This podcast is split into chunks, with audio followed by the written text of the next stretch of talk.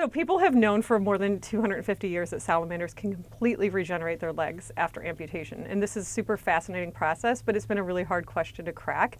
And so most of what we know is the stuff that happens on the outside of the limb. And so one of the first things that happens is that the salamanders don't bleed to death after an amputation. Um, and we don't really understand how come they don't do that.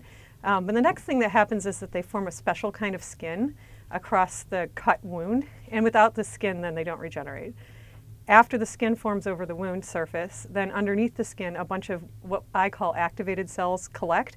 And these are going to be the parent cells of the um, cells that will make up all the inside parts of the new limb.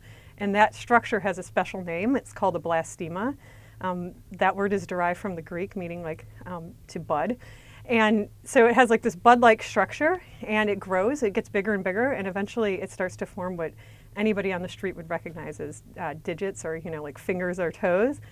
And then eventually um, the limb grows completely back to the size that it was before it was amputated, which is sort of a miracle because, you know, a tiny salamander has a limb that's about the thickness of a toothpick, but an adult salamander has a limb that's like about the thickness of my pinky finger. Um, and so it knows exactly how much to grow back and when to stop and how to reconnect all the parts.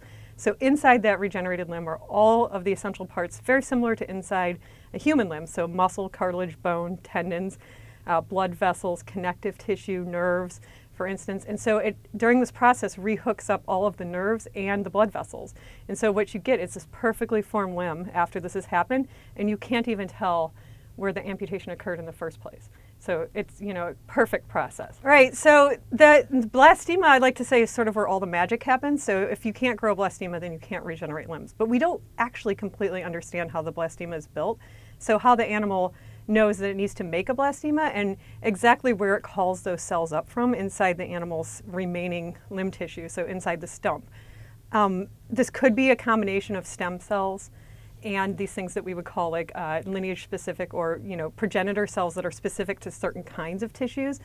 But there's also um, a possibility that some of this is a process that scientists call dedifferentiation, which is sort of a fancy term that just means that cells kind of go back in time. Um, and you know, like normally when you're walking around, the cells in your body, m- most of them have a special job that they're doing, right? And so once they do that special job, then um, then they're different from a cell that can't do a special job. But if it needs to go back in time and sort of make a, a more embryological version of itself, um, then we might say that it's undergoing this process called dedifferentiation. And so right now we don't understand how much of this is stem slash progenitor cells and how much of it might be an instance of dedifferentiation. Even just um, 15 years ago, many of the things we can do now we couldn't do. And so some of the most powerful tools in modern molecular biology can now be used in salamanders. So for instance, if you want to track cells around inside salamanders um, while the tissue is alive, you can take a gene from a jellyfish um, that is fluorescent, um, such as GFP, but there's lots of different versions of this now, all these different colors.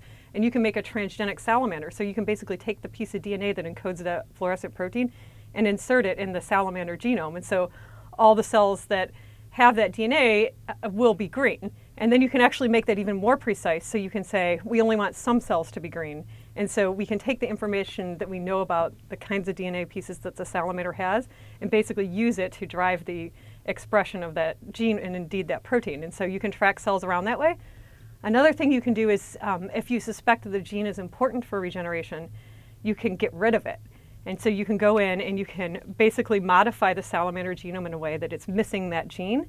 And then you can ask what's the consequence to regeneration. And this is sort of like the gold standard in genetics. And people have been able to do it, you know, for instance, in fruit flies and in mice for a very long time. But only recently have we been able to do it in the salamander. And that will really a- allow you to ask the question um, what genes are required for this process of limb regeneration.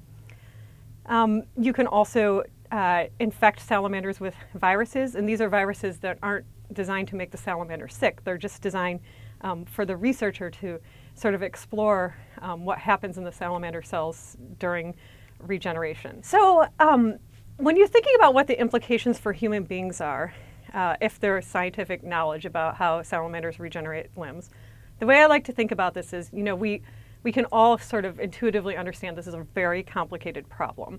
Um, how would someone who has unfortunately lost a limb regrow that entire limb. But on the flip side, it's a really important problem because I think we can also all agree that uh, the perfect replacement would be for the person to regrow those parts, right? Um, and so even though this is sort of like almost like a science fiction question at this moment in 2019, I really believe that the only way that we're going to get to uh, stimulating limb regeneration in human beings is if we fully understand the blueprint that nature has provided us. And I like to think of this as sort of like the instruction manual is there, but we need to get in there, dig in, and find out how it's really happening in the salamander. Because if we could do that, then those are going to be the essential clues to even approach the question in the human being. And if we don't understand how the salamander is doing it, and their limbs are so very similar to the human limb, then scientifically we're at a huge disadvantage to approach the question of limb regeneration.